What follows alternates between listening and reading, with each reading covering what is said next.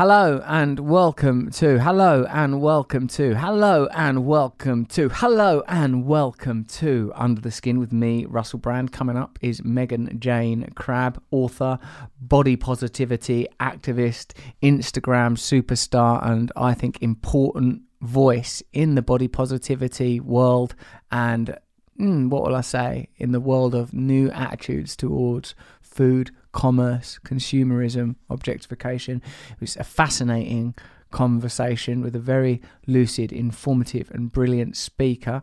That's just going to be in a minute. Thanks for all your comments on Laurence Scott. That was good, wasn't it, when I spoke to Laurence Scott? Deaf Comma Lightning author, lovely teacher. What? She, well, all right, it's actually called Picnic Comma Lightning. What do I call it? Deaf Comma Picnic. Okay, so here, listen to this from uh, this is off of social media, some form of social media, you know. So this is from the Raw Mum.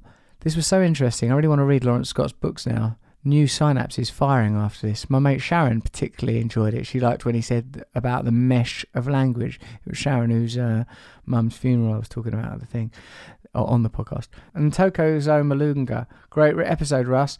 Enjoyed it so much that I finished it, then restarted it and listened to it again once more. Love you, mate. Well, and Toko Zomalunga, you that's don't go on a loop of listening to things. For all I know, you're listening to it still. Photo, thank you for listening. I don't mean to sound ungrateful. Photography, 1976. Hi, Russell. Just listen to this podcast. I had a stubborn migraine for three days, but this really put it in perspective. No, that's a joke. She goes, but something about this podcast soothed it into submission. It was good to hear you. Jeff Jones goes, Under the Skin has changed my outlook and understanding of the world we live in, and I'm only on episode 28. Mate, wait till you get to episode 56. You'll probably be listening to it in your own consciousness because the vibrations of the podcast are somewhere in the universe. You'll probably have to magnetize podcasts into your own mind without a device by then. F global capitalism. Just ran it to my wife for half hour. She hasn't got a clue what I'm on about. Jeff, this is my favourite message. Thank you. I love you. Sarah Kane, I would only X on a text if I would X them in real life, so I'm very careful. No, Sarah, you would look like that is not appropriate because Laurence Scott said it's like a um, like Jane Austen of protocols, which was a good bit, I thought, and uh, but to and kisses on texts, you know, obviously we've talked about it quite a lot. But Sarah Kane says she would only kiss if it's a real life kiss. So a kiss from Sarah Kane means a kiss. So bear that in mind. Me, I do sometimes capitalised kisses to people that I would, you know, I'd be nervous about giving a firm handshake to tell the absolute truth.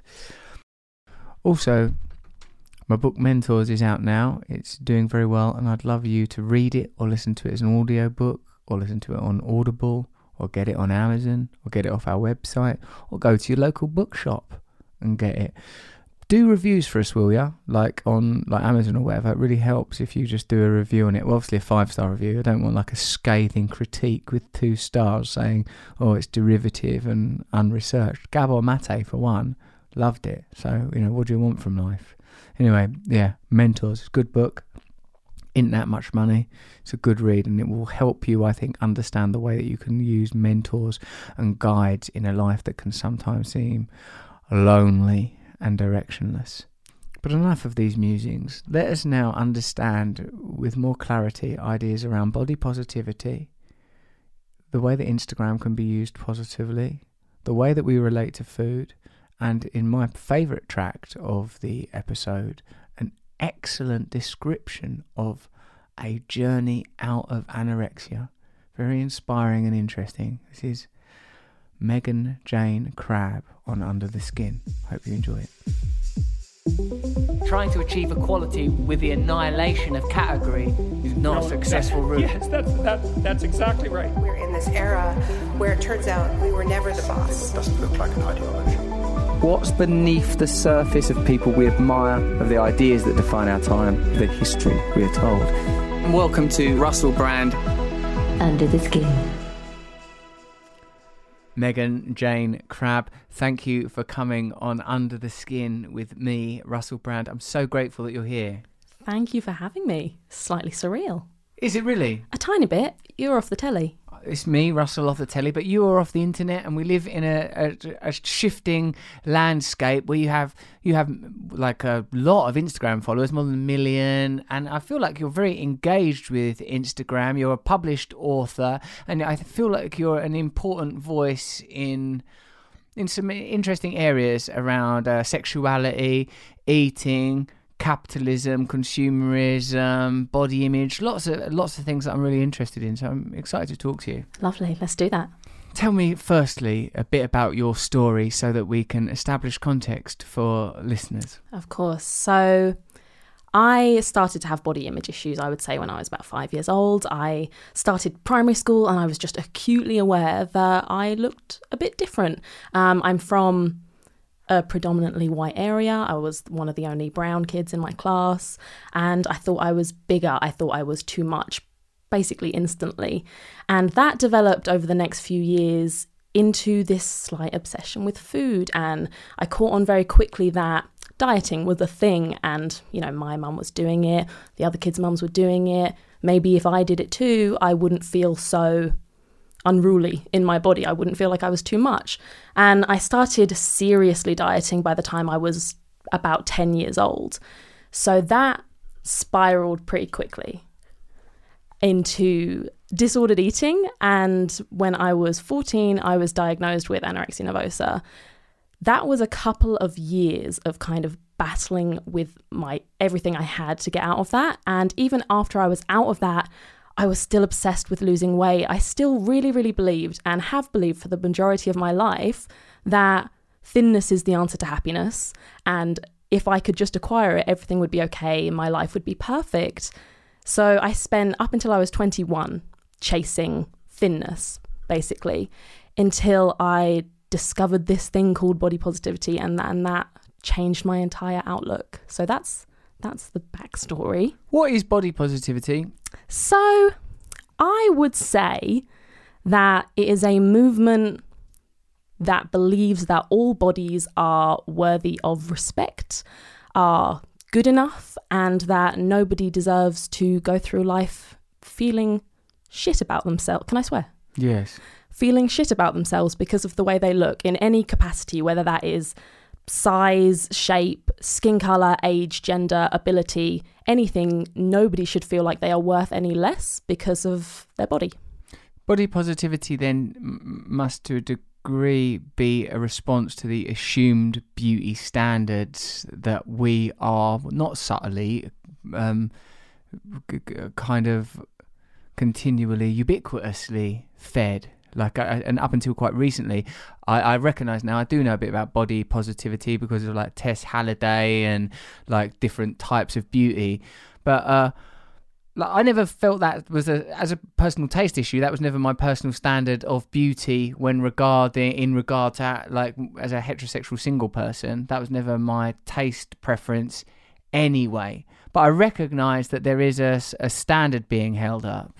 Yes, absolutely. And it's so um it's one of those things that you don't really see it until you are told that it's, you know, this is this is a problem. This is everywhere. You know, it's so uh as you said, just just all consuming. It's it's in all the media we look at. It's we turn on our phones, it's there. We turn on our TVs, it's there, and, and billboards and and magazines and everywhere. It's this kind of very very narrow image of this is beauty and the kind of subtext to that of beauty is happiness. Oh yes, yes. Beauty is happiness. Beauty is contentment, and for a, a large part of your life, you felt that thinness mm. equals happiness.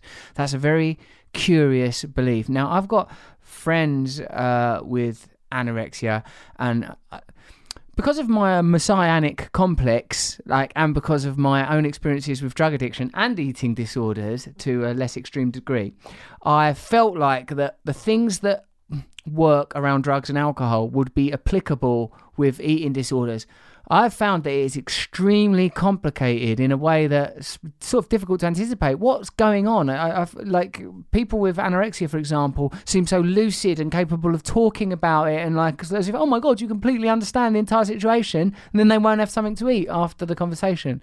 What is going mm. on? Can you explain it to me as a person who's been on the inside? What is going on with anorexia? Um, I, I can give you my experience. Obviously, Yeah. I, I would be wary in saying I'm not a medical professional, so I can only speak for myself, really.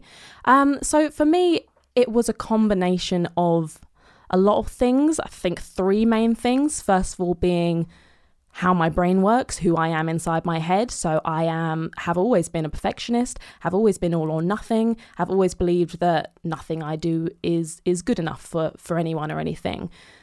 Then the second thing that I think contributed to it is what we've already talked a little bit about the culture, the kind of socio-cultural reasons. So we are in a culture that is ideal to, for contributing towards eating disorders. I am I always think if the world had kind of been created by this large round table of people and they were sitting around and saying, okay, what can we put in the world that would really contribute to eating disorders? They would come up with this world where diet culture is everywhere and thinness is praised as the best thing a person can be. And we always are talking about it and always are thinking about it. This world is just ideal for eating disorders to, to blossom. Um, so, psychological, who I am inside, sociocultural, going on around us. And I think the third thing, the third thing with anorexia, restrictive eating disorders, probably all eating disorders, that people don't realize is they are very self-perpetuating in that the the physiological effects that you get from starvation essentially the kind of the high of control and the peacefulness that can come from what happens in your brain when when you realize you can deny your basic instincts and you feel invincible. It it almost gives you that feeling of you are indestructible and for me it was also i can stop time. You know i if i am so in this the world kind of stops spinning. You know nothing else matters except the numbers that are going in and the numbers that are coming out. And that makes everything feel a little more in control for me. That's a really um, fascinating insight. The social cultural versus personal, I understand from other aspects of addiction. Do you think that you can put eating disorders under an umbrella heading of addiction, or do you think it's separate? Uh, I don't really think I have like the authority to decide that, but I would lean towards separate. I'm always sat claiming all sorts of authority, and all, I would unthinkingly just go, yeah. With my authority granted to me by this hat, I declare that eating disorders is under an umbrella heading of addiction. Um, so, like you know, because with uh, say substance misuse, uh, gambling, even sex addiction, I feel like there are social cultural conditions that promote say promiscuity. And then if you have a sort of psychology that's very very needy and you want approval all the time then those two things are going to find a way of sort of marrying and you know sort of binding you to those kind of behaviors. And i also think like uh, to continue one of the ideas you talked about uh, in that in saying that this is a world almost perfectly contrived to create eating disorders, I feel that sort of other negative aspects of our nature are heightened, such as greed, such as selfishness. It's almost like we've systemized the lowest aspects of our complex and diverse natures. We've systemized the least pleasant aspects, or some of at least. Mm, because they make money, honey. So you think that ultimately, like uh, eating disorders, it, like it comes, it's a sort of a, what would you say, a capitalist or a consumerist issue? I wouldn't say that about eating disorders. I think I would say that about general body dissatisfaction. I think you know there's there's a big difference in what I talk about. I talk about diet culture and I talk about dieting, and I think it's really really important to always point out that eating disorders are a different beast. They are really a step beyond body dissatisfaction or just you know a diet that's gone a bit too far. Um, and I think capitalism has a lot of blame to hold in how we feel about ourselves and how we feel about our bodies. Uh, I think in the last hundred years or so, the the way that we've been sold thinness and diet products endlessly takes the brunt of how we feel about ourselves and in particular how how women feel about themselves but also now more so all genders Why do you think it? Um, you know, you're saying it's shifting now, but why do you think, in particular, women have been subject to these standards? What is it about our consumerist systems that mean that women have been particularly vulnerable or persecuted by by this mentality or this ideology? well to put it simply uh, advertisers all used to be men um, so i I did a lot of research when I was book writing about the origins of how we feel about our body and kind of traced it back to about 100 years ago when it was advertisers who wanted a product that they could endlessly sell. They wanted to kind of hit upon the issue or the problem that they could sell the solution to forever. And women's bodies became an ideal problem to to put forward and it didn't affect them. You know they could go about their lives but women were getting more and more money of their own to spend. And you know you don't want women having too much free time. You don't know what they get up to. So telling them that their body is a problem that they should be spending their time and money and energy fixing so lucrative so well it's just perfect. It's it's, it's genius. It is it's genuinely genius. Problemized female anatomy. That's brilliant. I understand. I understand. I have two things I want to say. One is that um, from what my wife believes and what a lot of people in sort of like hypnobirthing and natural birth type ideologies believe that um, childbirth has become medicalized and there's no doubt that there's certain situations where medical establishment is definitely helps in childbirth situations but it's it, philosophically it means a shift in power from uh, sort of female oriented systems to male oriented systems. So like i like that. I like the corollary that if you pro- like problemize childbirth you're problemizing femininity an important aspect of womanhood. And the same with um, turning the female body into a conundrum a problem that needs to be resolved that continually needs to be managed in order to perpetuate consumerism. And the general idea that if people are full of fear and desire and inadequacy they make better consumers. That- that- that exactly exactly that. And and i don't know when i was first coming into these ideas you, it's very easy to kind of say well that's a bit of a conspiracy theory you know that's let's let's not take it that seriously um, but one example i i use regularly to really point this out is cellulite so cellulite is something that lots and lots and lots and lots of people have. Basically, nearly every woman has cellulite. And before 1972, it wasn't really seen as a flaw. It was a variation of flesh. It was pretty normal. And then in 1972, a woman called Nicole Ronsard, she owned a beauty salon in New York and she started selling procedures to get rid of cellulite. She wrote a book about getting rid of cellulite and she was featured in Vogue in America. So she wrote in Vogue that cellulite is a disfiguring attribute. And as soon as that issue hit stands, women across the whole of America suddenly had it cemented in their mind that these little lumps and bumps on their on their legs or wherever were hideous disfiguring flaws and this woman Nicole she became a millionaire so you know it it works that was a successful technique yeah I suppose we all have sort of latent feelings of inadequacy, um, and if you can find ways of commodifying that feeling, then there is money to be made. I, I've like so I don't know where I fit on the spectrum of it, but like prior to becoming a drug addict. I like, uh, and when I talk to other addicts about um, drug addiction and other forms of addiction, I say that when I was a kid, like I was very obsessive about food. It meant a lot to me. I ritualized the eating of chocolate. I felt shame around it. I did it in secret. I used to eat like lots and lots of chocolate and then make myself sick. This kicked in sort of around sort of 14.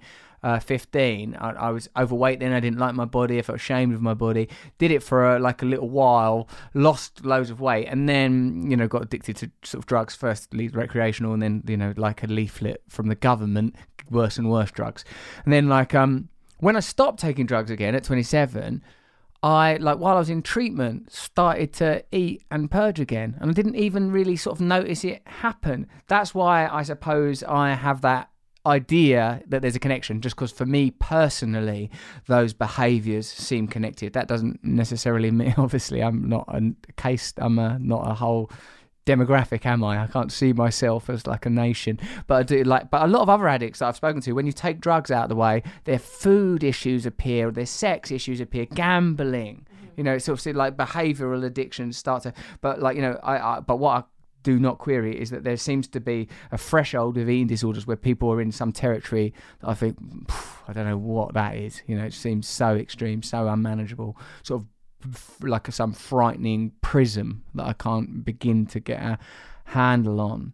Um, but like with my own stuff, with like their eating, it was um, I feel like why, why was I doing it? It was sort of like I like you know needed. I wanted the comfort of food. I didn't feel good about my body. I felt sort of like ashamed. So you know, like you say now, increasingly like, uh, and I still to this day like there's always things like oh I'd like to change that about my body. I'm aware of an ideal that I'm sort of trying to aspire to. That narrative still exists in my life. I'm not eating chocolate at the moment or like sugary food. God, I love chocolate. How I miss it, like cold from the fr- fridge and stuff. Oh man. Anyway, I've taken it out of the equation for a little while. So I've always had a relationship with food that's had oddness in it, I think. Yeah, you think that's more common with men these days?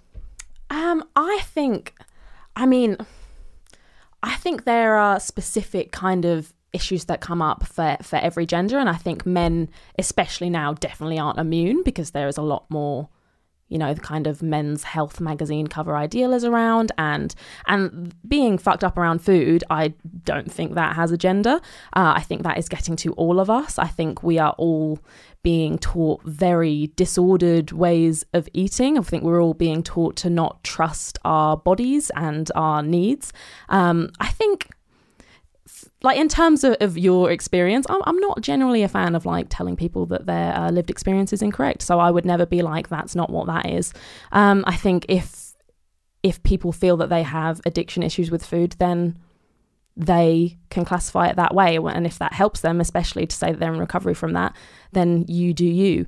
Um, i think for a lot of people we feel out of control around food maybe because we are not it's we are not addicts. We have just been taught extremely messed up things around food and eating. And I, for a lot of people that I've encountered, they have felt that they have had addictions to food and they have no control over food but they've also been dieting for their entire life. I think that's a different that's a different experience if you've spent your entire life listening to all these outside rules about what you should and shouldn't eat and ignoring your own cues and hating your body of course you are going to feel out of control around food when you're not on a diet. That's that's a very natural thing. That's you know that has that has root in our in our brains. We are kind of trained to when we are experiencing starvation as soon as we get to food, eat as much of it as possible because our bodies they st- they've evolved to still think that we're in a time of famine from from way back yonder. So that is natural. I think there are so there are so many categories of of disordered eating around food, and I don't know. I don't even know how I came to that, but I just wanted to say it. Yeah, and I think that sort of part of the solution must be the the educational problems. You know, deep psychological and personal uh, journeys around trauma by their nature will have to be resolved individually though i'm sure there are you know techniques and systems that can be used with more than one person you know. Even with addicts uh, you know substance misuse addicts you find incredible variety but you also find incredible consistency to the point where there are certain systems that i believe will work for all substance misusers and but but when you were talking then about like you know we feel like it's been we've been educated incorrectly about bodies and about food and so no wonder that in conjunction with evolutionary psychology would create you know sort of control issues around food. Um it made me think that sort of addiction is widely regarded to be a response to the denial of appropriate spiritual connection, a result of living within systems that deny human beings necessary access to community, to love, that, that we live according to false ideals. We live in a materialistic society that has false ideals that are not coherent or to, with the way that we feel inside. And in order to live within those systems, we have to kind of either numb aspects of ourselves, we have to escape aspects of ourselves, we have to sort of prevent that awareness from growing. And my again, my personal experience has been that as I that, that my own addiction was a spiritual issue. I felt empty, I felt denied something, and as I've addressed it as I've addressed the problem spiritually, the problem has become more manageable. I still feel the feelings, worthlessness, inadequacy, pain, the kind of things that addicts always feel. But the like the solution is no longer substance misuse or, or the other behaviors that were affiliated with that problem. Right it's the opposite of addiction is connection The opposite of addiction is connection. That generally, like one of the accepted maxims is is that yeah, and like that sort of that the sort of foundational myth around twelve step fellowships is that you know like you need a spiritual experience and you need community around you to help you to sustain it. Do you think that? Uh, that to spirituality uh, that, that there's that there is a spiritual aspect to solving or living with uh, what do you want to call it again? Body. Body image issues? Yes. Do you think that there's a spiritual component to resolving it? Um, for me, there was definitely a community component. Um, I don't know. It's it's hard to pin down what a spiritual thing is, isn't it? It could be li- literally basically anything. Um, but for me, I did not feel able to really face that that deep pain and and heal from it without a group of people at least who were understanding me. So I um I stumbled into this online space where people were talking about body image and eating disorders and recovery and that was the first time in my life that I had ever felt heard. Uh, and it was a complete accident. I was literally on the internet looking for for thin beautiful women in bikinis that I wanted to look like and instead I found a fat woman in a bikini saying I'm fat and I'm fine with it.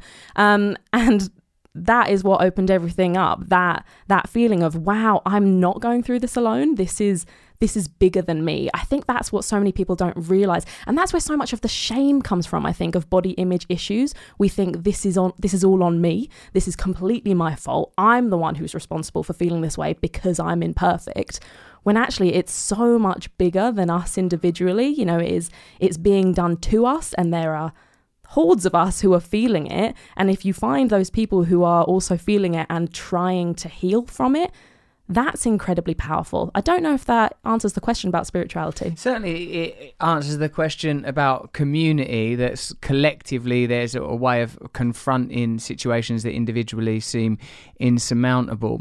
I, I like what you said about how that's an uh, an antidote to feelings of shame. That knowing that other people are suffering in the same way as you, that sort of does bring light to some of the lonelier aspects of our being. Um, Megan, what about uh, more contemporary examples of how body image issues are exploited and commodified? What's uh, your opinion with, e.g., Avon and uh, Weight Watchers stuff? So Avon basically about I don't know when this is going to air. Avon recently came out with a campaign God, that you're was professional. um, that was very good. We can put this out at any point. People always understand Avon, and the concept of recent is a relative one. Thanks. Thanks, I feel good now. Um, so Avon recently came out with a campaign that was selling cellulite reducing creams and products, and along with the advert, they had the slogan "Everybody is beautiful." Um, which obviously feels a bit strange. It feels like a bit of a disconnect. Everybody is beautiful unless you have cellulite. Buy this product, it will take away your cellulite. Um, and that sparked a lot of online debate, a lot of posts about it. Jameela Jamil uh, came forward. She's been very outspoken this year about diet culture and body image, and I'm, I'm here for it. I love it. Uh, and there was enough of a backlash that they took the advertising down and said they weren't going to run with it. Still selling the products, um, but they they changed the advertising. So my feelings about that are first of all, we are very powerful when we kind of stand up and, and call something out uh, and we can affect change. That is wonderful. And I think it's also an example of how sneaky diet culture can be because on the surface, you're going to think it's harmless unless unless you've really thought about these things, unless you have been taught to recognize that. You're just going to think, oh, that's nice. My body's beautiful. Yeah, I'll, I'll give a go with that cream and get rid of my cellulite. Fine. Um, and that's what they're they're counting on. They they are very subtle these days. Diet companies and all kinds of companies, when they're selling us things that rely on us feeling not good enough, they are very subtle. They are very clever. It hmm. was it was ages ago. It was back in kind of the the nineties that all the big big diet companies, like your Weight Watchers and your Slimming Worlds and your Jenny Craig's in America, that's when they stopped calling themselves diets because it was kind of becoming common knowledge that crash dieting didn't work. They didn't want to be associated with diets. So they started calling themselves lifestyle changes. Um, I don't know if you've ever done one of those, but I I have, and it's it's drummed into you on the first session. This is not a diet. This is a lifestyle change. But it feels a lot like a diet when you can't eat cheese. Um, so that This is a lifestyle change, a lifestyle where you don't eat cheese. Yeah. See you next week when you won't have had any cheese. And you better have lost some bloody weight and all Yeah. on this lifestyle change. that'll be five pounds. Ah! the chair just went. I'll stay down here. I'm quite happy. so, um, Megan, when did you first decide? Yeah.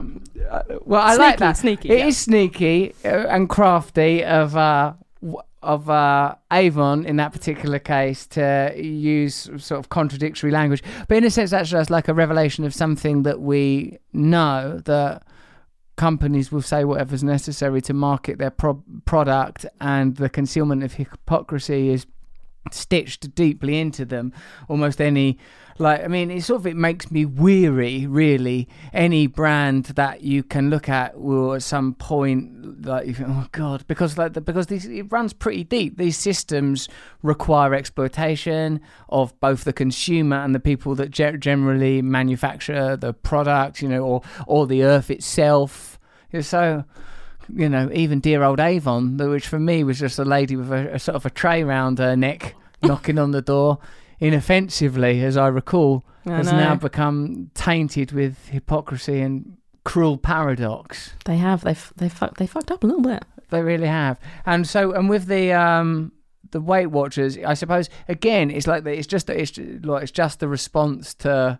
Oh no, we can't call it diets now. People don't like that. Yeah. Lifestyle, do the same thing. Yeah, right. Yeah, Weight Watchers have, have gone one step further than calling it a lifestyle, and they've changed their whole name um, in the US. I'm not sure if they've changed it here, but they've changed it to Wellness That Works. Um, wellness has become kind of a bit of a buzzword lately, especially in the last year or so. It's kind of the new clean eating. You know, like there's always like the trendy diet culture term, uh, something to do with goji berries or clean eating, or now it's wellness. Like wellness is innocuous. Wellness sounds just kind of it's natural. Like it's it's we all want to be well, and and it's very clever to play into that. Yeah. Not fooling me. Um, but people will people will buy it. How do you? So what's you? How do you campaign against these things? Is it through sort of like awareness and through online stuff? And what is your feeling about what should replace it? What should replace well weight loss groups? I guess what should be if the prevailing attitude is one that we should be aspiring to a particular ideal and that there's a commodification of the way we see ourselves. How do you feel that we can combat that now? Is a better way of framing that question. I think since the chair fell, I felt just less generally less authoritative. Would you like to raise it? I would a bit, but like even that, I don't really fully know how to do. That's how uh, that's how castrated I am in this moment. Okay. The chair's shrunk me down to several inches below your eye line, and the chair, it's the mechanic of the chair itself is beyond me. I will help you if you if you really need. I mean, I think what's happened is. I think there might be a lever that sort of pumps it up. Also, I'm slightly scared of what happens if it happens again. I think, do you know what I think? I don't even think it was a fault, Jen. I think it was like I trod on the lever, and then, like I myself was the engineer of my own destruction, as is so often the case with me. oh, hold on a minute. Wait a second. I'm reaching for the stars now. This is the most professional podcast I've ever done. there was a bit where in his stocking foot he pumped himself up. right. So what should replace? Yeah, and how do we combat it? Like, you know, what what attitudes do we want to popularize among young people or any people that are feeling uh, body image issues? How do we do it? What do you feel is necessary? Well, the, I think part of the issue of, of what makes it so hard to pin down this is what we do is because it's always changing and it's always kind of morphing and becoming something else and slipping under our under our noses. But in general, I think we need cultural awareness about this. We need this to be taught. We need young people to know about this. Um, we need diversity of body sizes to be completely normalized. Obviously, we're getting a, a bit more of that now. We're getting, you know, a few more magazine covers like like Tess Holliday's. We're getting a few more uh, brands who aren't photoshopping things anymore. That that's all well and good. But if you turn on the TV to to a, a sitcom or you know a, any kind of regular channel, ninety five percent of the people you see are still going to look the same. So diversity is What's ordering this? What's maintaining this system? How can it ever really be challenged. I see what you mean that if there is more awareness of diversity, but part of me feels that all that will happen and I did think this a little bit with uh, Tess Holliday, who like we did we talked about that online and stuff, and you know, but like I, I think I said at the time, in a sense, it's just another commodification of a woman's body because changing social trends mean that this is monetizable currently. Do how do you feel about that? Um, Like that the lens through which we receive what's acceptable is this Commodified. Yeah, yeah. So I think I think there definitely are people who kind of say in general body positivity is talking about the wrong thing because we're still talking about bodies. Is that kind of the, the gist? You know we are still focusing on on the physical and and maybe actually the answer is to not focus on that at all and go beyond it. Um i've had people say that to me before. And i think my response to that generally is we still exist in bodies. We still are in a culture that is obsessed with bodies. And for me i i could not have gone from a lifetime of hating everything about myself physically to just not caring at all you know i kind of needed it's almost like i needed the stepping stone of feeling positive about my appearance to then go and live my life and not care as much um so there will always be an issue. And when it comes to magazines and, and things like that, they're never going to be perfect. Some people say we should just destroy that altogether and not buy into them. Other people say we should change them from, from the inside. Um, it's incredibly complicated, but I, I I think we should be seeing it more as stepping stones towards an end goal. And for me personally, the end goal of what I do is generally I just want people to feel less shit about themselves and less fucked up around food so they can do important things like live their lives and know that they are about more than than all of this and, and there's more to be done and think about and believe in etc etc um, so stepping stones on the way to there Yeah, that's a clear intention. That makes sense, and that um, uh, it elides into what I believe that the end point is to think about ways of alleviating suffering. Do you still feel connected to the person that felt that n- negativity about herself? Is that something you feel still? What is your relationship with that now? I I think there's a bit of a misconception that if you believe in body positivity or you promote positive body image, you feel flawless all the time and you've you know you forget that you've ever hated yourself. I don't think that's true at all. Um, I think it's fine to, to feel neutral about yourself most days rather than anything positive. Uh, for me, I feel connected to that version of myself in so much as I really viscerally feel how she deserved better. She is kind of my one of my motivations now of you know, it's, it's a bit cheesy now because it's been overdone online a bit but be the person you needed when you were younger kind kind of thing.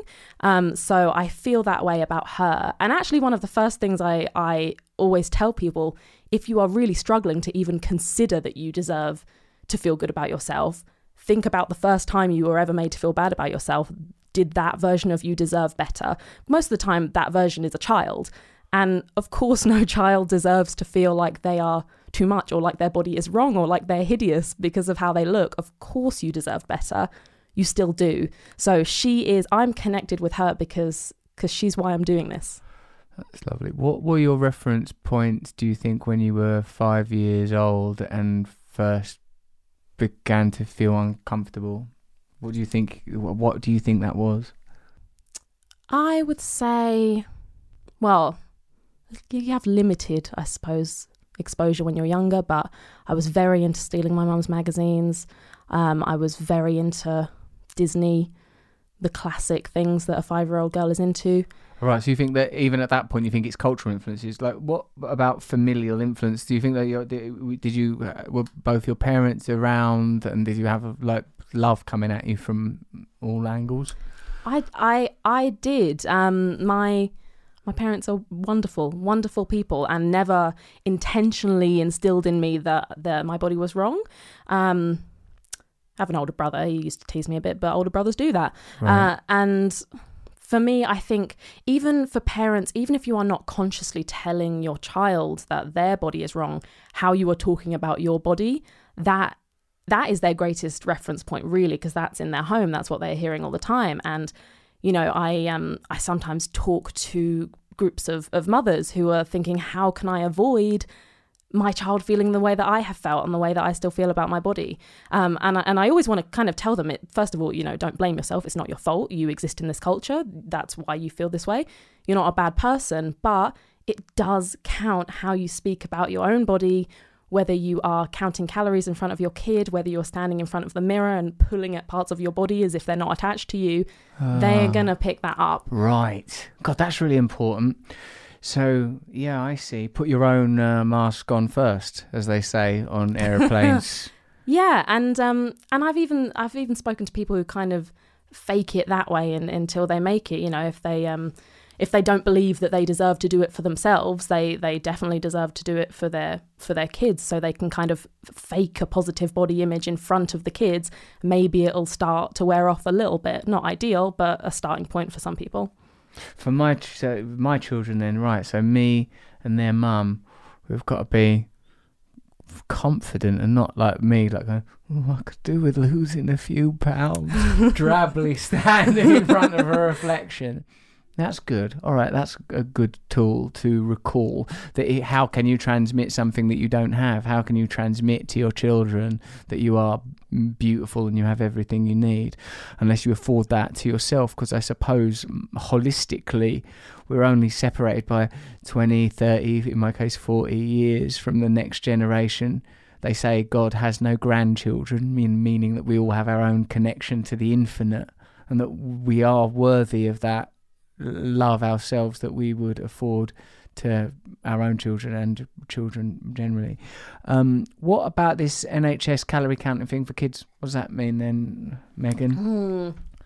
Um, this came out a little while ago, so it's a. Why, are you- why are you grinning? I'm grinning because I think like I see you get all professional. That's why I see you know I feel like oh what this woman is about is like she, right like you're a crusader, aren't you? You're a guess so. crusader. You're like no, that's got to be stamped out. That's a good thing, isn't it? yeah, maybe a little bit. Because I suppose like one of the things when you think of the sort of uh, general sense about how society has been organised for in sort of post-industrial and perhaps post-colonial world that there's not been enough uh, diverse voices, enough female voices. You're good at conveying your voice and you have opinions. I, I think well that's good because this person's going to right some wrongs, redress the balance. Thank you very much. Um, so the NHS, they, uh, I'm sure, with with semi good intentions, have released a campaign aimed at children, encouraging them to only have two snacks a day. Under 100 calories. They have a, several adverts kind of churning this out. They even have a very, very catchy theme tune. Um, do you want me to sing it for Yes, you? please. I'd love a catchy theme tune. It goes, Look for 100 calorie snacks, two a day max. Look for a hundred calories next, two a day max. But like, so Yeah. what? You think that's encouraging children to? Oh, that well, I mean, that got into my head after listening to it once. Um, so as a kid, that would get that would get stuck in there. Um, and you know, obviously, their intentions are to get kids eating more healthily. Um, but for me personally, I believe that calorie counting. Teaching children to see food as numbers isn't necessarily the best way to do that. I, I believe more in teaching children to value food for how it makes their bodies feel. Does it make you energized? Does it make you a bit sluggish? Um, how do you feel the next day after you have this or this? That's a great. And not kind of branding anything as bad. Sorry, is that weird when people use your last name as a As a verb, Yeah. no, I can de- I can live with it. Okay, not branding anything as as bad or sinful or any kind of moral judgment because every time we kind of put food into a moral category of good or bad, we unconsciously translate that to ourselves. We are good or bad when we eat it, and I just don't think k- kids should be feeling like they are good or bad as people depending on what they eat. I mean, it's it's great to encourage them to see nutritious food in a positive light. I don't think that is calorie counting, especially as someone who latched onto calories so so early and had her whole mind taken over by numbers. Right, there's a lack of awareness, isn't there? There's a lack of awareness because, like you said, it's likely a well-intentioned program with uh, uh, uh, an appealing jingle, but the if they'd consulted people that understood more, then it would likely be more appropriate. Yes, and the, and and there was a Right. backlash, especially in the recovery community online. There's quite a strong uh, eating disorder recovery community as well on Instagram, and they um, did posts about it. They made videos about it. They had people on the news saying this is hurting people. This is hurting me. You know, it's it's triggered me and for this person in their recovery. Uh, they haven't changed it, so nah, we'll ignore that. That's interesting because my other one, like more broad beliefs is that uh, you when you're suffering from something, you need someone that's overcome it or to help you.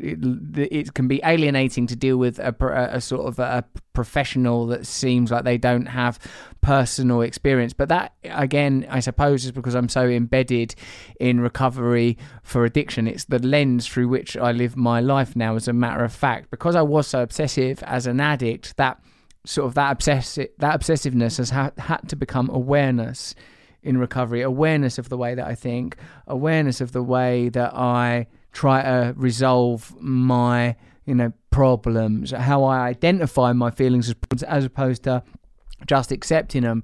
And I think that it would be difficult for me to take guidance from people that like that, where their information is data derived as opposed to empirically lived. Like you know, when I see people that were worse drug addicts than me that have got themselves together, like I can listen to them. Yeah, yeah, and I suppose in a, in a very simple sense, that's also what I want to do for people, and, and kind of be like, there is a recovery that is really.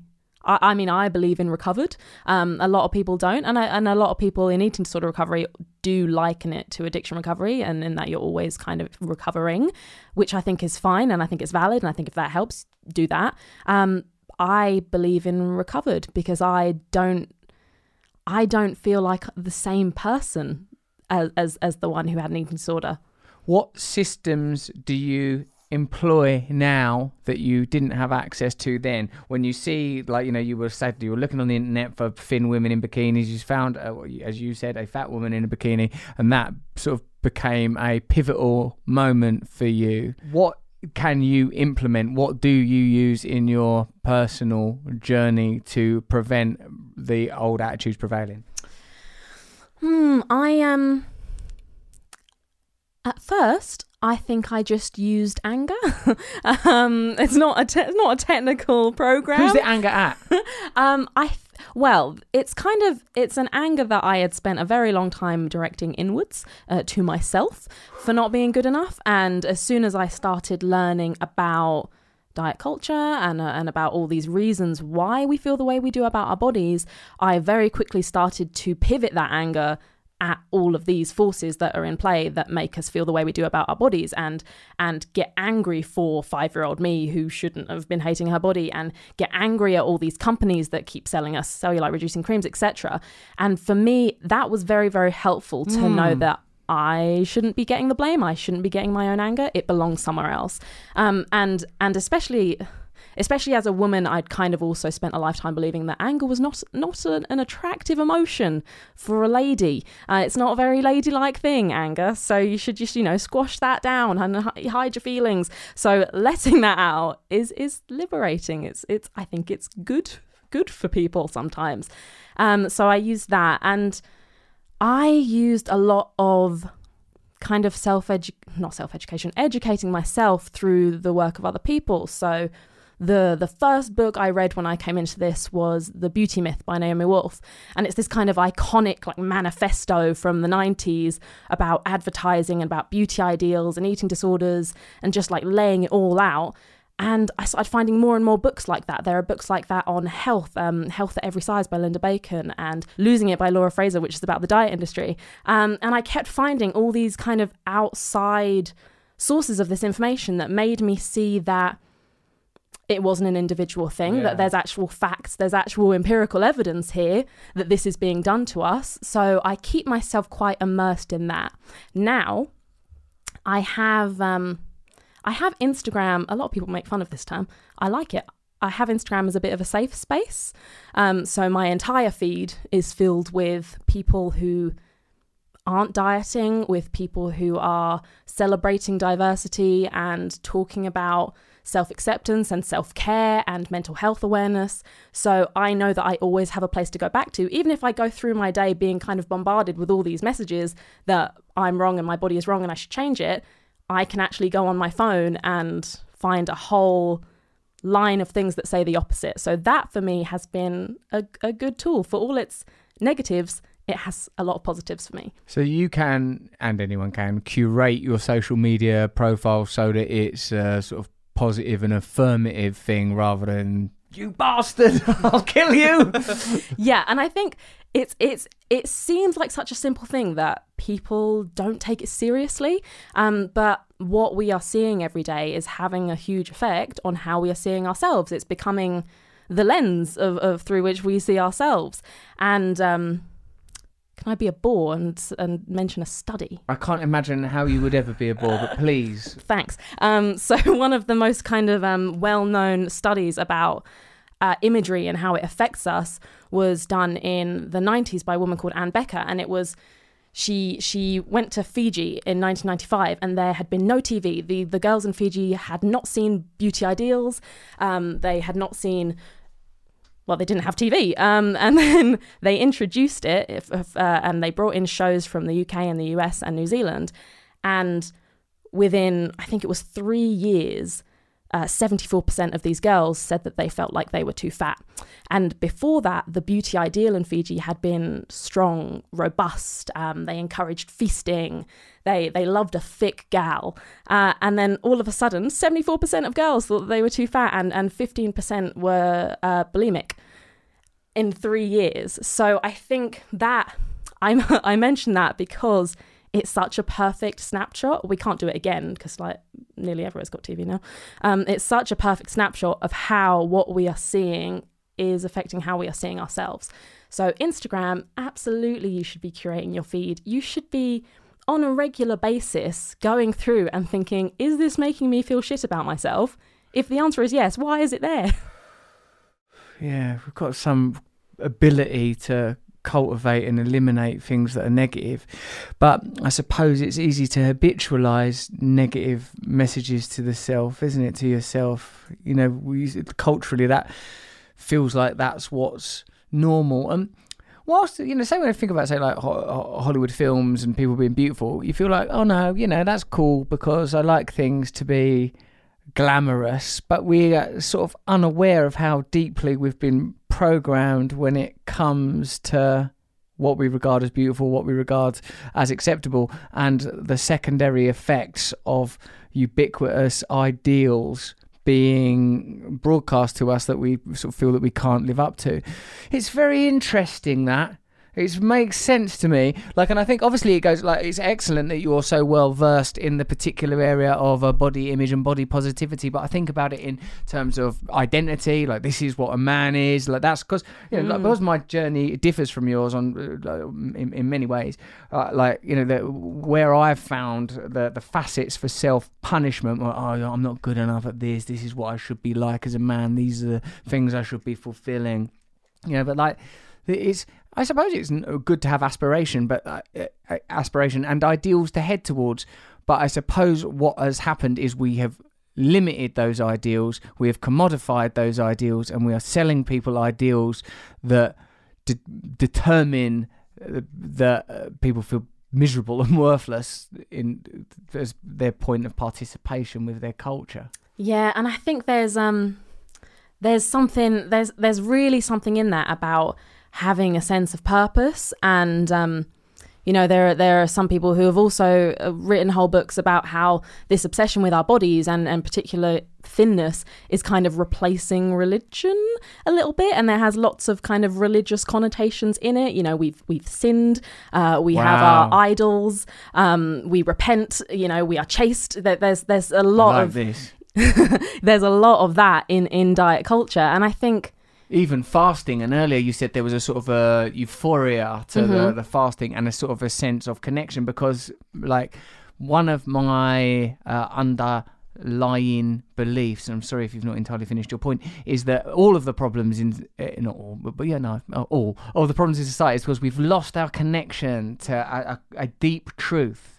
Like ideas of oneness, of innate beauty, of uh, that our function is communal and collective to love one another that these ideas are so sort of lost and swamped in individualistic consumerist materialistic ideas that we've got no connection to them so we have to fortify and um, falsify these ideas wherever we can or anything that emulates and mimics and mirrors them we cling to because it somehow resonates with us on a level that we can't even quite remember because our culture hasn't acknowledged those principles for so long Yes. Um, yeah, yeah. I mean, I, I, I would agree, and and personally, I got extremely wrapped up in um, in my purpose being to fit the to fit the beauty standard because I didn't know what else my purpose was, um, and I didn't know kind of what what I was supposed to be doing here. So I thought, well, beautiful is the best thing that I can be. It's the best thing that I can be for other people, and that also ties in with the kind of objectification issue of of um, women being taught that they are just here to please others and be visually appealing to others. Uh, we are definitely we are definitely lacking. Uh, a deeper sense of of what our purpose is, and and I, I'm not an expert or a prophet. I don't really know what that is, but I know it's not to look like a Kardashian because they already they already exist. You don't need to be one of them. Yes, yes. Idolatry, though, as you said, is like an aspect of spirituality or religion that we're sort of unconsciously emulating. Talk to me a bit more about uh, objectification and where you think that fits into this, please. Well, um, I I guess I got the message very young that um, how attractive I was to other people, what other people thought about my body, uh, was something to value quite highly, um, something to put validation in. And to be completely honest with you, even having been immersed in this body positive stuff now for five years, that still gets to me sometimes. I, I still get a, a get caught up in um, what does this person think about how I look? Not to the point that I did. I, you know, I had a point where I literally wouldn't answer my front door um, if I wasn't, you know, all, all, made up and glam. I wouldn't even answer the door to the postman because I didn't want him to look at me because I thought I was too unattractive. But that kind of message that we give, especially to girls, that their appearance is number one, um, and who they are on the inside is is often secondary. And I think that is shifting a little bit because we're getting more we're getting more media aimed at young girls that is about being powerful or strong or having having goals outside their appearance rather than you look very pretty in with the pink bow in your hair. Um, and that's good but it was very strong in me and i'm still unlearning it. It is so so deeply conditioned. Yeah i think i have that a bit. How do you how do you undo that? Oh lord. Um i personally I like to remind myself very often that I have more important things to do than uh, being attractive to other people, and it's it's not it's not always easy to believe, but I cannot I cannot buy into a message anymore that tells me that how physically appealing I am to others is the number one reason I'm here. You know, it, it can't be. I'm not a thing. You know, I'm not I'm not an mm. ornament. I'm not a lifeless painting hanging up in a museum. I am a I'm a living, breathing, doing thing. And you know, I kind of shifting my thinking of my body is not there to be looked at by others it's there for me it is my vehicle it is there to let me live and experience and and see and do slightly problematic for people with varying various levels of ability, but to some extent, your body is is yours to experience the world in. However, you're able to do that. Um, and again, it slips all the time. It slips all the time. Um, but I try to hold on to it. I see. Like, I like that as well. Uh, when I say these things back, it's so that I understand them better. Um, ob- like the the objectification is a kind of tyranny. I'd not thought of that aspect of objectification that you're teaching people that uh, you know, in in your example, women that the the primary function is to be received. It's difficult, isn't it? Because we do, and like you said, it's an ongoing challenge for you because we do get, you know, like sort of biochemical rewards if people show us approval and you know, like I've noticed my mood change. I once had this amazing conversation with this uh, theatre director about the meaninglessness of criticism and how you can't trust what's in media and it's all meaningless and they've got their own agenda and da da da da. da. And while we were talking, a text came through to him saying, "You've been nominated for this award by the Evening Standard." Like, for, he was like, "Yes," Like, you know, and like it's I identify with that because maybe that's why there's so much pain and anger in it because uh, we have been hurt in this way. We have been these uh, sort of institutions and the ideologies that they purvey have got into our deepest selves, our child selves. When I like, uh, there's a sort of a very common psychiatric exercise where you're invited to sit with your child self or teenage self or whatever and you know love them and that. I remember the first well not even the first time it's not that long ago i was like invited to do that by a therapist i was seeing. And i like felt this like nah i don't want to be near that kid and like that's a sort of a demonstration of like a revulsion at the self that can't live with that there has to be a harmony doesn't there there has to be uh, you know, integration and acceptance of, yourself. I like that you're so open about how hard you find it still to practice self love and to let go of the need for other people's approval. Yeah, um, I think that is. I mean, it's a complicated thing because it's by the very nature of what I do and existing on the internet. Also, um, I've kind of been dubbed an influencer. Ah, you're Um, an influencer. Yeah, I, I don't know how I feel about that. That's what uh, that's what people call me, um, and that, like it or not, is fairly image focused. Right. Um, so it's kind of that double edged sword of, of I'm I'm using social media to try and spread the message of you're more than your body. Go out and do. You don't have to be obsessed. You don't have to hate yourself. Um, you can do more. Here's a picture of my face. So it, um, yeah, it, it doesn't always mesh perfectly. And also, I'm still living in this culture. You know, as much as I try and feed my brain with all this kind of counterculture, um, sometimes it is still it is still going to get to me it's still going to get to everyone even even the people who are spreading these messages of of self-love and self-acceptance and body acceptance they're still going to feel like shit sometimes and that and that's that's normal What was that post that you talked about where, like, a single post, I think you reposted it or created it, elicited sort of quite extreme uh, opposing uh, responses? Um, so it was uh, a video of me. I do these videos. Um, they're dancing videos, and they started years and years ago, essentially as a celebrate your body as it moves, celebrate the jiggle. You know, don't hate the shake. That's what people call them.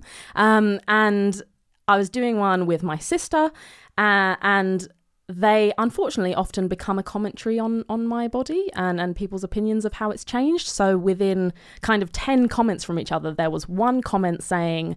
You're getting slimmer and slimmer. Clearly, you don't think that your fat is cute. And the kind of 10 comments down, there was a comment that said, You're getting fatter every day, yuck.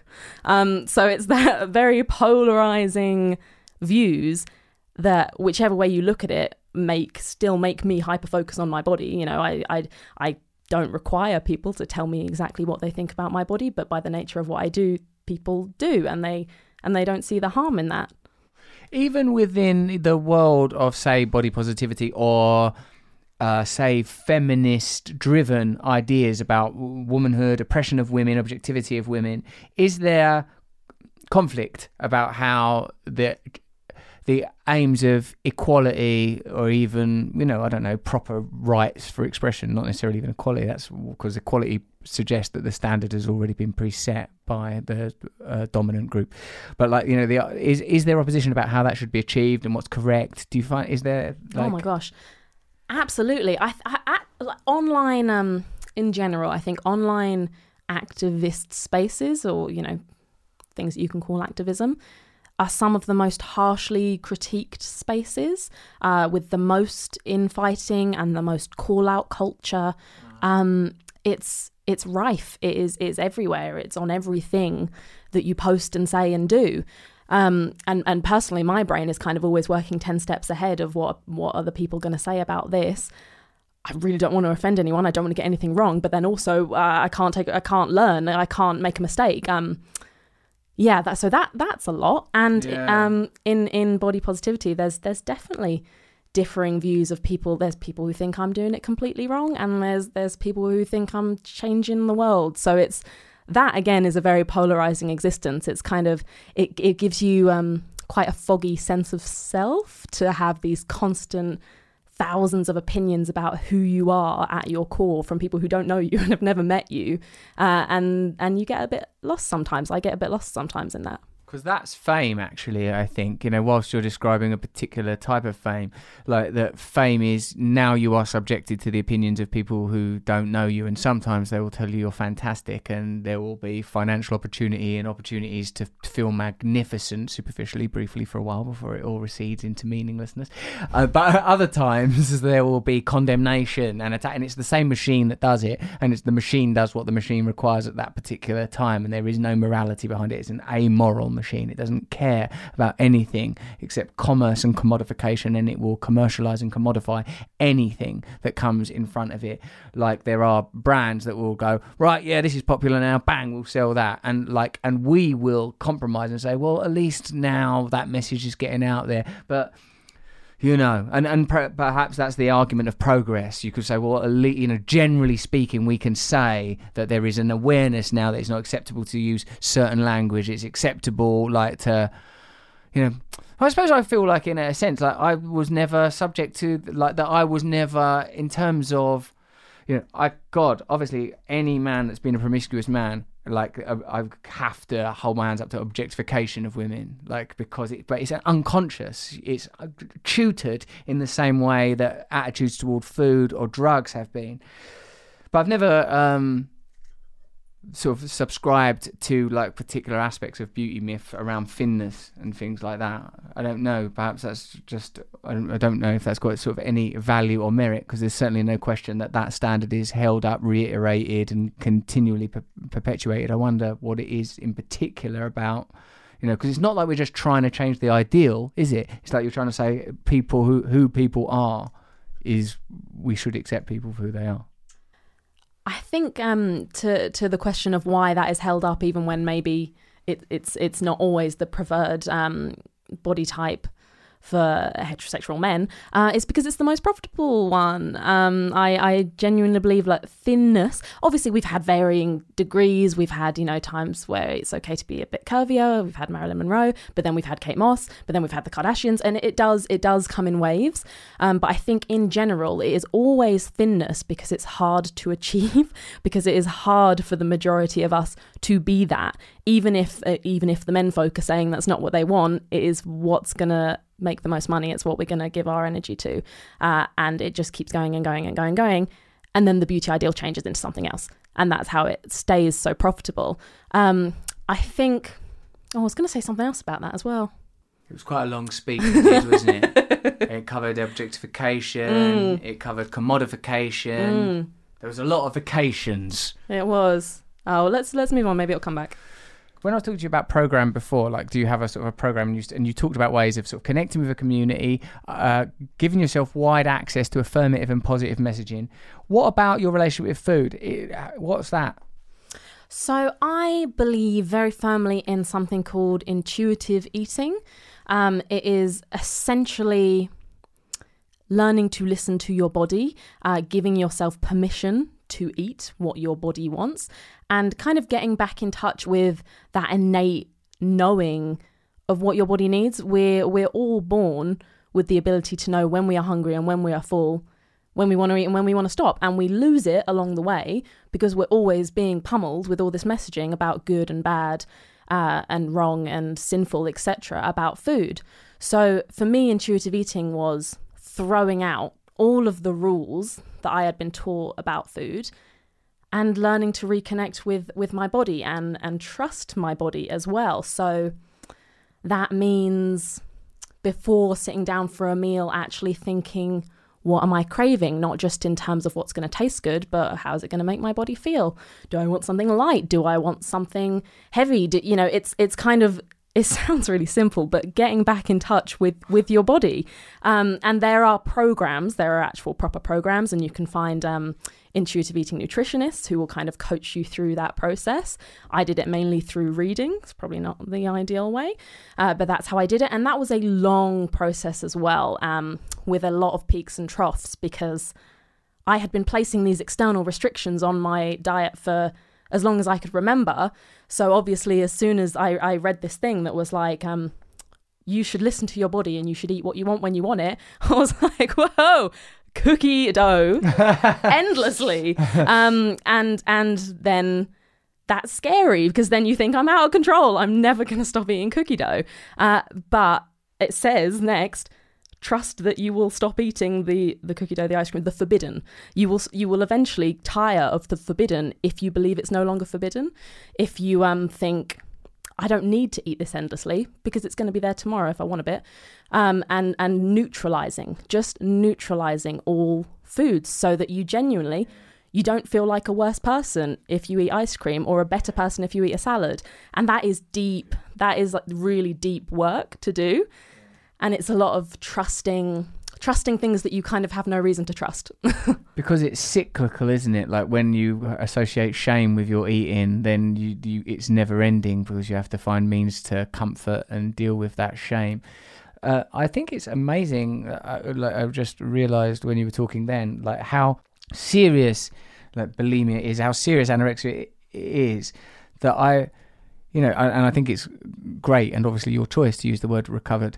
Uh, like that, I don't talk to that many people, maybe because they don't bring it up or whatever, but like that where I feel like they're on the other side of that. Because when people are in it, I feel like it's a proper war zone. So, uh, like, h- how did you get out of that? I mean, the mo- the sort of extreme version of it. What's the way out? Because I, for even on a personal level, I know people right now, and you know, as I'm sure everybody does, you know, and I feel, and I thought I could solve it with charisma. Turns out to be quite a blunt tool. That's a very big question. Um, I, to be honest, I have never been able to put my finger on a kind of one size fits all. This is how you do it. Uh, um, I don't know why I would be able to do that. It'd be very arrogant to think that I could do that. Um, but f- my my recovery was jolted by kind of the same anger that I had mentioned previously. So, um, yeah, the good old rage. I um, I I hit a rock bottom in my anorexia, and it got to a point where I was just this destructive force to everyone around me, and I was hurting everyone I loved, and I had lost two years of my life, and I wasn't in school, and I'd, I'd lost my friends, um, and and I was just destroying everything. And at that How was point, your family? Very very supportive but very lost of, in what to do.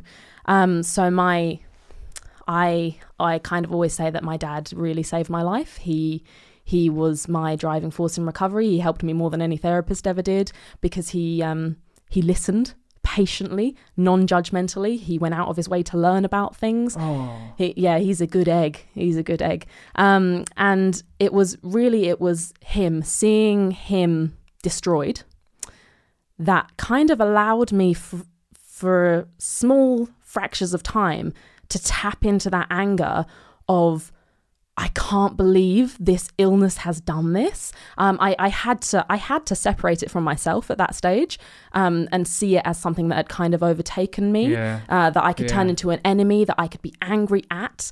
So a, a common thing is shout back at the eating disorder. You know, it becomes this voice in your head. Uh, it becomes just repetitive, constant, telling you what to do, telling you about yourself, governing everything you do, and shouting back at that is is quite a common thing to use as a practical tool. And that did help me. And it was that anger of I don't want this to take any more of my life. Um, I actually didn't deserve this, and my family definitely didn't deserve this.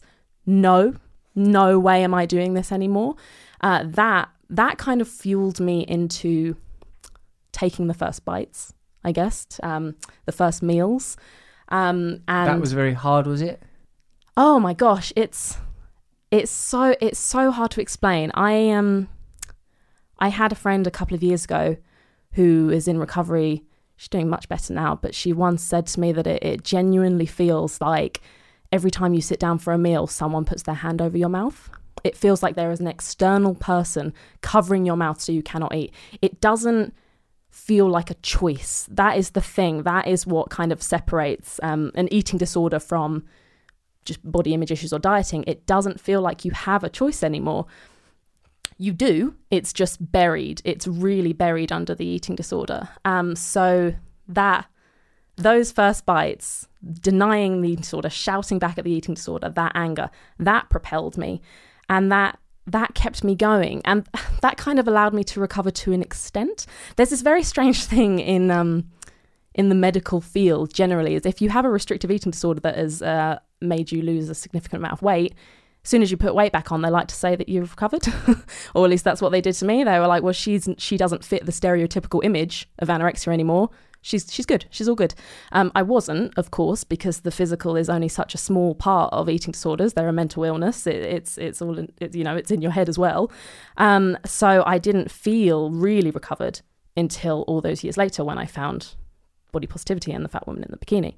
Um, but Do we know who the fat woman in the bikini is? Yes, we do. Um, she's one of my closest friends now. Um, she's a woman called Danny, uh, and she is a fat positive eating disorder recoverer, I guess. So, so and she's- mentor to you. yeah, she's and she's wonderful. She's someone who has always been um she's always been fat, so she is uh, I don't know, I think about a size 22 and she had a restrictive eating disorder, but because of her size, no one ever took it seriously. She uh, wasn't diagnosed. She didn't get the treatment she deserved. Um but she found her way out and that's that's an, that's another fucked up thing about our kind of conception of eating disorders as a culture that certain people are more worthy of treatment than others. Um and that it's because it, it eating disorders have physical side effects that I think more so in terms of other mental illnesses, people will judge just on that, and that is not it's not how it should be judged. You know, absolutely everyone should get their treatment regardless of how they look.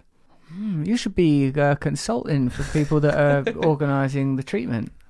That's really good data. Maybe. That's really, really good data. That's Yeah. really interesting. That thing that you say and reiterated about the anger, for me, this is uh, like again because I will force anything for a sort of a spiritual lens. Ultimately, is it feels like a connection. Finally, I could like it's felt like the, when I was listening to this because I'm trying to understand it. and Think how can I utilize this in my own life? God forbid that I should ever have to. Uh, like that, your father he- he- was able to hold it. I like that he listened and he didn't judge. That's pretty hard because I think as a father, you may be like, right, let's get on with this thing, and you know you want to be active, I suppose. And uh, I like that that that seemed to be inspirational to you. And then that buried deep, you said you found that choice and that anger, which I reckon and like to think of as uh, a sort of essential spirit that we have that we lose connection with because we overly associate and connect with external stimuli and external conditioning to the point where we no longer value that connection, the most important connection that we have. And when that's reactivated, it will give you what you need. In your case, uh, energy as anger. In the, the therapy that I have, uh, my therapist says, like, you know, that all these things we experience as negative, e.g., sadness. He says, sadness is healing, uh, anger is motivating and energizing. And fear has wisdom in it. Those are the three that I remember. Like that fear has awareness and wisdom in it. Because these are things like for me as an addict, I don't want them feelings. If I'm sad, you best give me something to get rid of sadness. Fear, no way. Give me some drugs. You know, like that. My when I feel stuff, I don't like it. I'm not at ease with just right now. You're going to just sit and feel mm. afraid for a while and deal with that without trying to distract yourself from it. I liked the bit where you said. as well about kind of demystifying or de fetishizing the food like the cookie dough or whatever no longer having a kind of an imbued potency. When I, like I remember when I was like, having problems eating when I was adolescent I used to try and think while it was in my mouth saying what is it about this? I mean all you're doing is turning masticating something into a fluid and then swallow why is this the salute I tried with my own awareness to see if I could unpick it somehow like and move it away from me I was not able to. Instead, it took you know sort of a different type of drug addiction. But what um like what you said there, that's a that's a good. There's good stuff in that. There's good data in that. I think. Wh- What's the matter? Well, no, I'm just um anticipating that the thing is like a lot of people will hear that um, and and won't have the same opinion as you and will think that it's kind of uh, dangerous or promoting unhealthy things. Oh no, Um, that's just tough, isn't it? All right, then maybe because you live in online hyper-aware world, Mm. uh, you're aware that people will gainsay and contradict what you're saying. But like, do you at some point do we have to accept that there are different ways of resolving the problems of being human? That all of us are flawed and have made mistakes and will continue to. But there are going to be some people that hear that and go, oh my god, that's going to work for me. I want to try that. I want to, you know, there is, as Krishnamurti, the uh, philosopher, not the news bloke, uh, said, because often when I mention him, people go, do you mean off the news? And I have to go, no, I don't mean off the news. I mean Krishnamurti, the philosopher. Truth is a pathless land, meaning that we are all going to have to find our own part. And like W.B. Yeats says, uh, every artist must create their own religion, their own yeah, look at you system. coming out with the quotes. Well, I've got two. Oh, That's got my any more? quotes. Got any more? Yeah. I can listen. Don't think that you've unloaded me a quote in two quotes. I can, I can quote. I'm a quoter. Okay. I could be cracking on with. it. I in sometimes I write my own little quotes. Put my initials. You initials. got a few, got a few books, haven't you? I've got maybe five. Yeah. Bloody hell. How many books you done? Oh, only the one. But you're uh, when, when I was 26, I'd written zero books. Okay, I've got So to. actually, you're winning. you're winning the book war. Yeah. What is that book? The book is uh, Body Positive Power. It is Mm. basically absolutely everything that I have learned in these five years about uh, food and bodies, why we hate ourselves, how we can stop, intuitive eating, good relationships with exercise, uh, how we feel about fat, why we are so scared of the word fat and everything that fat entails, and how to put it all together and hopefully just be a bit more peaceful in your body. That's really good. I'm going to check that out.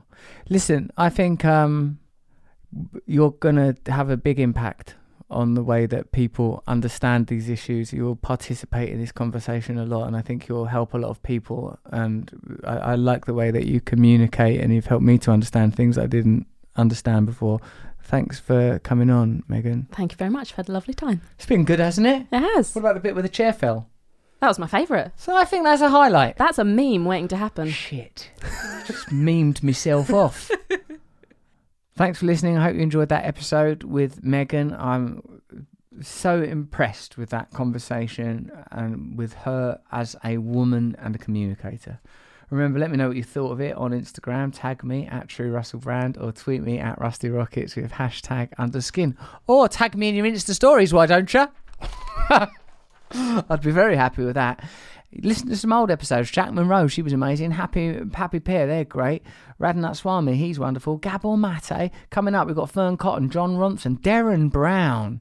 He is going to trick me as he once did. Once I see Derren Brown in a bar, and like he was looking at me, and before I knew it, I'd moved a chair from one table to my table. I mean, we did need an additional chair, but then people came from that other table and said, "Oh, yeah, you took this chair."